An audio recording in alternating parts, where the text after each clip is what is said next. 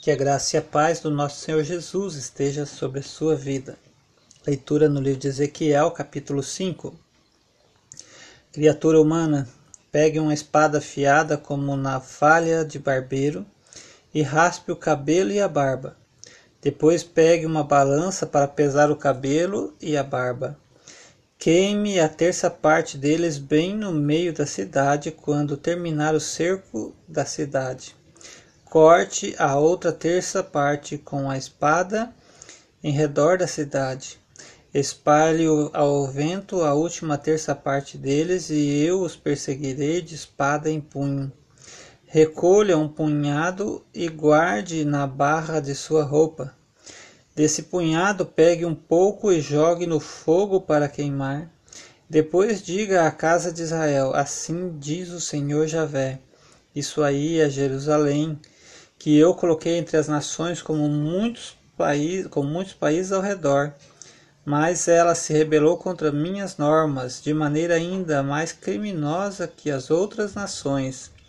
Ela desobedeceu os meus estatutos, pior que os outros países que estão à sua volta, pois desprezou os animais, é, desprezou as minhas normas e não andou de acordo com os meus estatutos.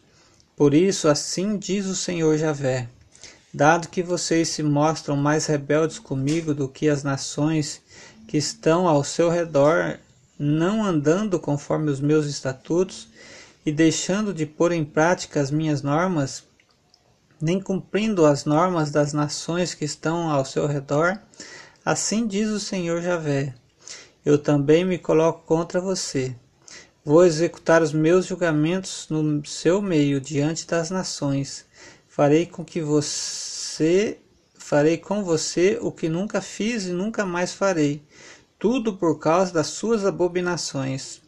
Por isso, os pais, os pais em seu meio vão devorar seus próprios filhos e os filhos devorarão os próprios pais.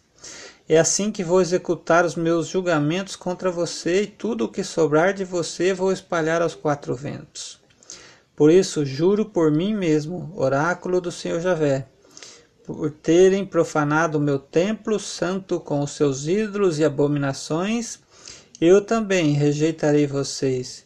Não terei compaixão nem perdoarei. Desse modo, em uma terça parte de você, Jerusalém, morrerá de peste ou vai se acabar com fome dentro da cidade.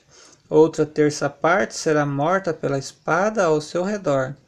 Eu espalharei a última terça parte aos quatro ventos, perseguindo-os de espada em punho.